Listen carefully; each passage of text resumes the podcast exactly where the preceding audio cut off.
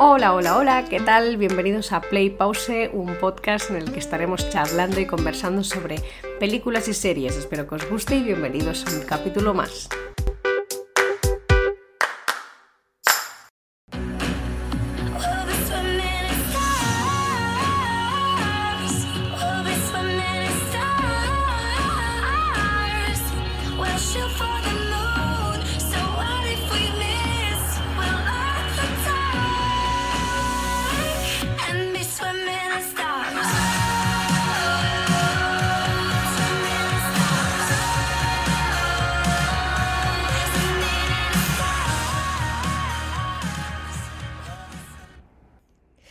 Buenas, ¿qué tal? Hoy también quiero empezar con una canción de una película que me gusta mucho.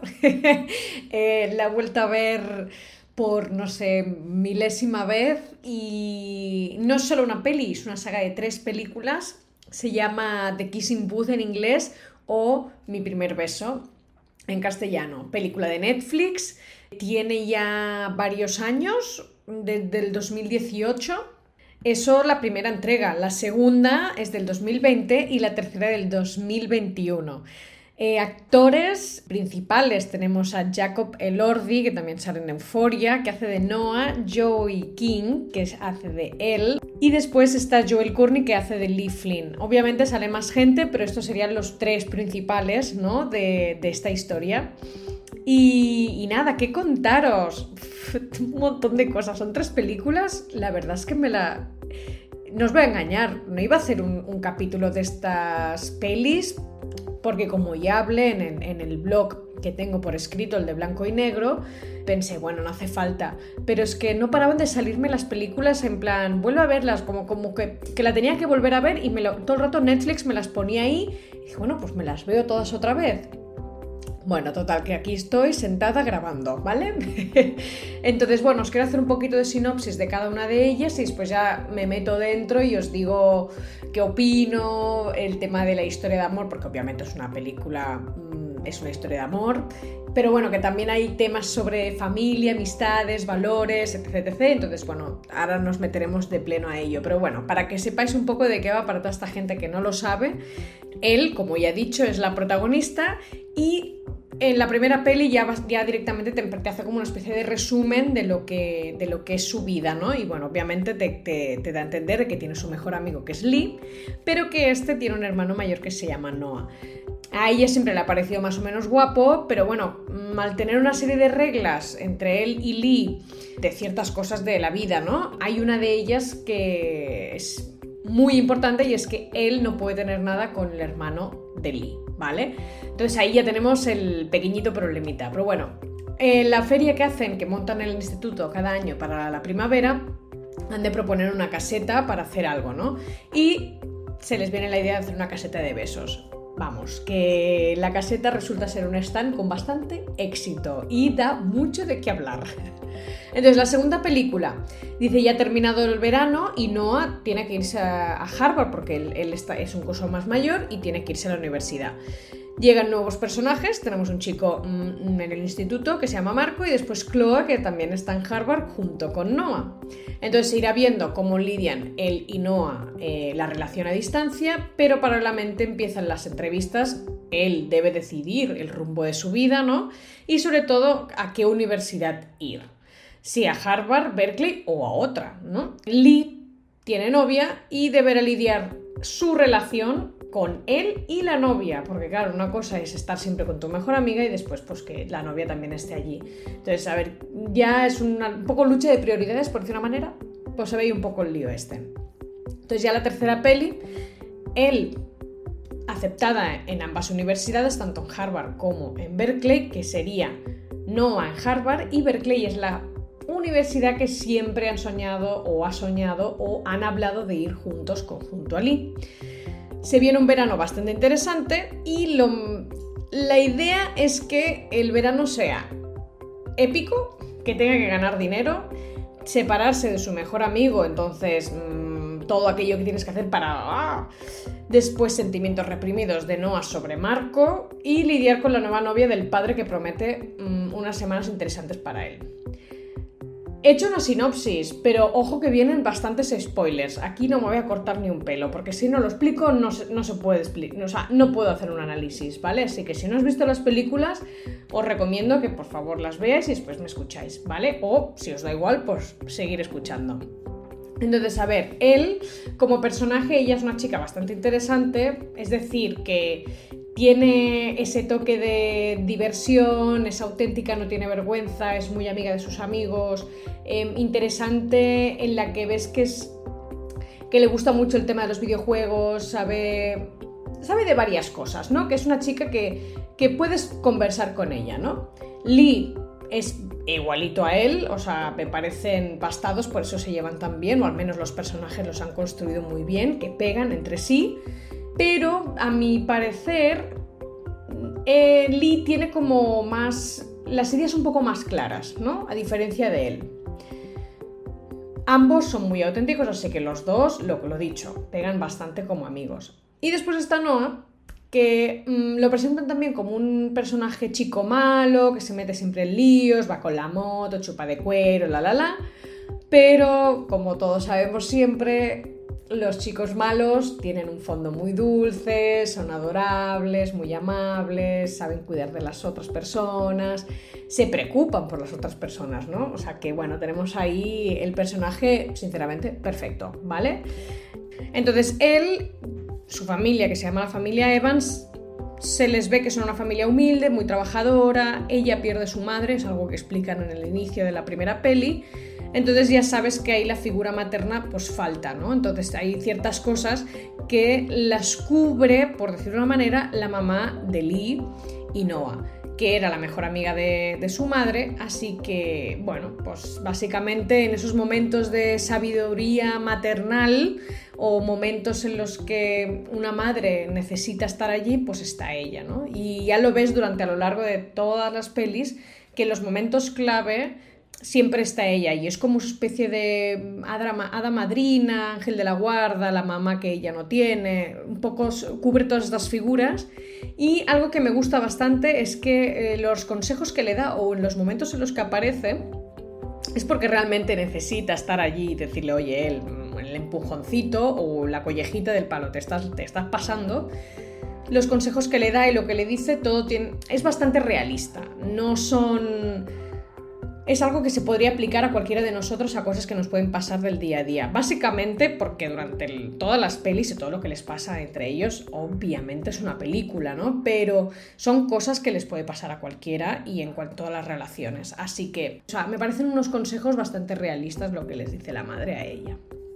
Entonces, a nivel de guion, o sea, ya más que guion, la historia en sí me gusta mucho ya no porque me enganchara mucho la primera película, sino al ver las tres seguidas, o no tan seguidas, da igual, eh, cuando llegas al final de la tercera dices, wow, o sea, ha sido un camino largo, han pasado un montón de cosas, pero todo lo que pasa tiene un sentido, todo lo que pasa te lo explican de una forma bastante coherente, em, es como que sin eso no puedes ver lo que viene después y sobre todo me gusta mucho el final que dejan un mensaje muy bueno para las chicas, ¿vale? En el, el mensaje que yo me lo he apuntado, lo he escrito y he dicho, a ver, puede haber mucho amor, pero al final lo que importa es que lo que quieres tú y el que tú estés bien, ¿vale? Al final, este es el mensaje que resumiría todo lo que quiero decir ahora, ¿vale?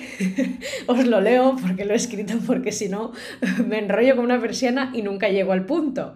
Y nada, básicamente es eso, o sea, hay mucha historia de amor, es muy bonito y todo, y no acaba mal la peli, no acaba mal la historia, obviamente, pero eh, hay mucho rollo, mucho rollo por ahí en medio, él se preocupa demasiado por sus amigos y por Noah y por todos los demás, pero al final lo que eh, se descuida de ella misma, ¿no? Y, aquí hay ese momento de sabiduría que viene la mamá de, de, Noah y de Lee y le dice, vale, está todo muy bien, pero ¿y tú qué quieres, no? Y entonces ahí se resuelve bien la historia, creo yo.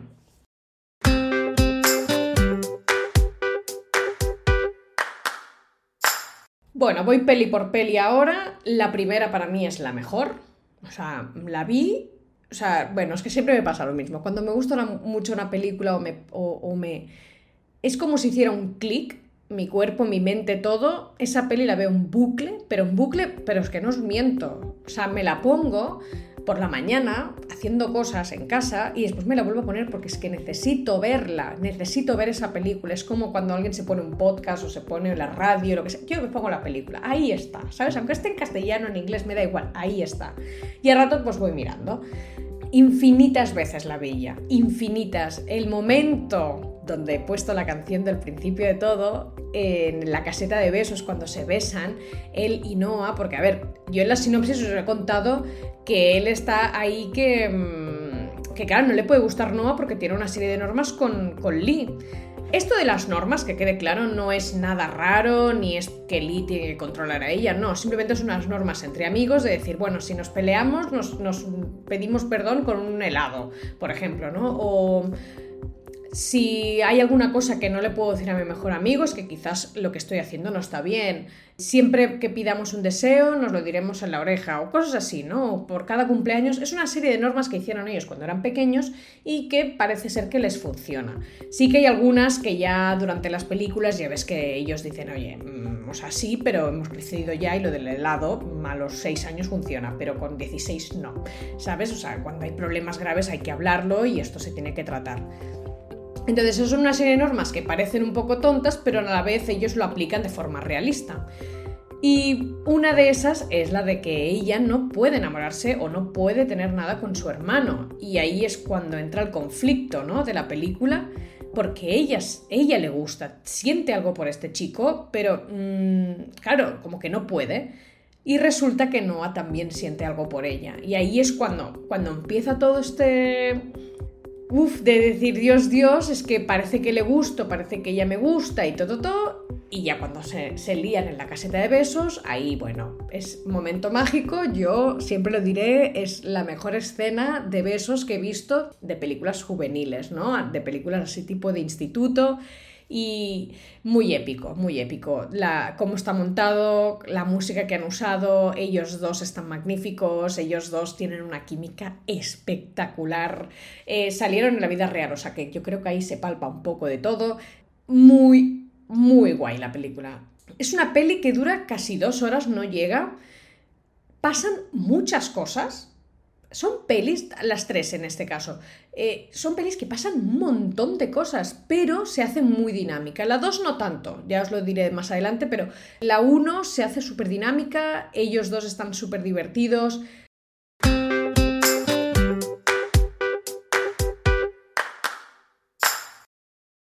Y bueno, a partir de aquí empieza la segunda película, en la que ya están de verano, eh, no, perdón, de verano, ya ha terminado el verano, Noah se tiene que ir a la universidad y ahí es cuando empieza todo el tema de la relación a distancia, ella no quiere ser la típica mocosa que está todo el día escribiendo a su pareja, él, pues, claro, pero de, entre poco y entre mucho y poco, ¿no? De escribir mucho a no escribir casi nada o escribir mm, palabras sueltas. Y nacen, bueno, nacen, no, entran en combate, en acción, otros personajes en los que, pues obviamente, tenían que crear tensión en la historia a distancia entre él y Noah. Marco es un personaje eh, que llega al instituto, es un chico que, entra, que llega al instituto que, bueno, pues no nos vamos a engañar, es muy guapo también, ¿vale? Porque Noah es guapísimo, pero es que este también es muy, muy guapo. Y resulta que bueno, entre que es cantante, se le da muy bien, el, chico está muy fuerte, se le dan bien los deportes, etc. etc.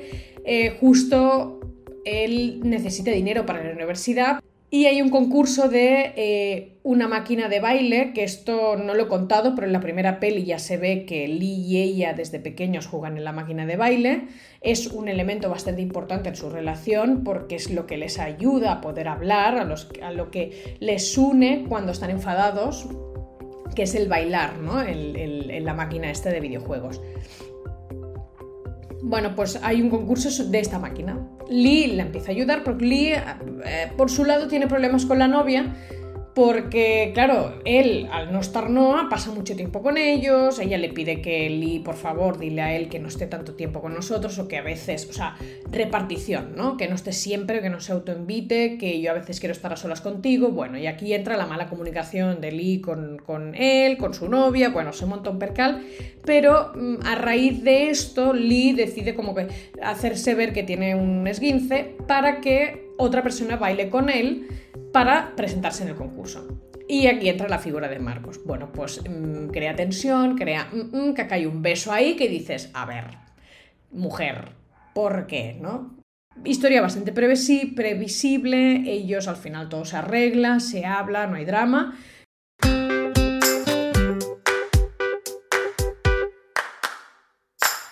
Y a partir de aquí ya me llegamos a la tercera peli, que es ya acabado el año escolar, verano. Una parte bastante característica o algo muy característico de las pelis estas es que él siempre va hablando en voz en off, ¿no? Como si estuviera pensando y tú oyes sus pensamientos. Mm, en la segunda peli, sobre todo, es todo lo que va explicando es su carta de presentación a las universidades, que, por cierto, al final de la película lo borra todo y la vuelve a escribir porque durante ese curso escolar ella va haciendo y va viviendo y, va, y, piensa ciertas cosas, pero cuando termina el año se da cuenta de que realmente pues, ha, habido ha madurado, ha habido un cambio, entonces ella no puede explicar aquello que en su momento había escrito, sino tiene que explicar lo que ha aprendido ¿no? durante todo ese año. Y nada, pues ¿qué pasa? Que ella, al ver que no, irá, no se irá con él, eh, con su mejor amigo a la universidad, decide como, vale, pues voy a hacer el mejor, voy a, vamos a tener el mejor verano de la historia, ¿vale? ¿Cómo, lo, ¿Cómo consiguen haciendo eso? Tienen una lista que encuentran en una movida de la casa de verano de la familia Flynn, una lista que habían escrito ellos de pequeños con una bucket list de cosas de hacer antes de irse a la universidad. Y son cosas súper divertidas, obviamente algunas ya ves que son de niño, pero aún así ellos lo hacen, ¿no? Y una de ellas, que para mí es la más épica, es cuando se van de carrera, hacen una carrera de karts disfrazados de los personajes de Mario Kart. Momento gracioso, Lee va vestido de la, de la princesa y ella, él va de Mario. Obviamente Marco sigue ahí en el mapa, eh, Noah mm, no le parece nada bien y al final acaba habiendo una buena disputa y al final, final, final, final, Noah le dice a él de cortar le dice que, mira, oye, si has de venir a Boston es porque tú realmente quieres ir a Boston. Yo, yo no puedo tener, yo no puedo cargar con esa responsabilidad de, de que no puedas hacer algo que tú quieres realmente porque yo esté en el mapa. Y lo mismo pasa con Berkeley, ¿no? Y ahí también entra la madre, más tarde, la madre que, como digo yo, es como el ángel de la guardia, la madrina, la mujer de los consejos, y le dice algo como, está muy bien, digo, si tú quieres ir a Berkeley o a Harvard, perfecto, o sea, son dos universidades muy guays, perfectamente, o sea, perfectas. Son dos universidades muy buenas, pero tiene que ser algo que tú quieras, ¿no? Y de verdad, siempre estás hablando de la universidad, pero no de qué estudios. Es decir, qué es lo que quieres hacer. Y ahí ella pues hace el clic. Y entonces empieza a revisar y a ver, porque al final, tanto rollo para que no sabe lo que quiere hacer. No lo sabe. Eso es un plan, tía. O sea, y la madre tiene razón. Estás todo el día que si Berkeley Moon, eh, Berkeley esto, Harvard lo otro. Claro, al final dices, ¿pero tú qué vas a estudiar? Porque sí que es verdad que muchas veces empiezas creo que son como cuatro años y después ya decides en qué, te, en qué te especializas o no sé qué, ¿no? Pero igualmente no vas a gastar cuatro años de tu vida para, ¿sabes? Y nada, y al final ahí es cuando ella decide y encuentra su aquello que le gusta y es, bueno, pues lo dicho, videojuegos, todo el tema del diseño, vídeo y tal, que era un poco lo que ha sido viendo durante todas las películas, ¿no? Entonces como que todo acaba cobrando sentido. Eh, a veces creo que también está un poco como pillado por pinzas, como decimos, teníamos que terminar de alguna manera y lo terminamos así, ¿no? Pero aún así, da igual. La, la la forma en que termina a mí me gusta, yo lo acepto, es lo que hay, me parece súper correcto, me parece súper... Mm, que natural, porque muchas veces a nosotros mismos nos pasa que nos centramos tanto en ciertas cosas que te olvidas de lo que quieres tú y ahí es un poco la forma en que te lo, te lo demuestran y te lo explican, ¿no? Y, nada, y al final, pues ¿qué pasa? Que no hay él, cortan. Vaya, qué fuerte, no me lo esperaba. Claro que nos lo esperábamos todos porque ya veías cómo estaba el tema durante la última película, ya ves que no paran de discutir o que empiezan muy bien pero están todo el rato discutiendo, ya ves que ahí hay algo que no acaba de, de, funcionar. A le pasa lo mismo con su novia, pero en un sentido más de ella le dice, ostras, ya suficiente vamos a tener nosotros con, empezar nuevas vidas como para tener que lidiar con la relación a distancia.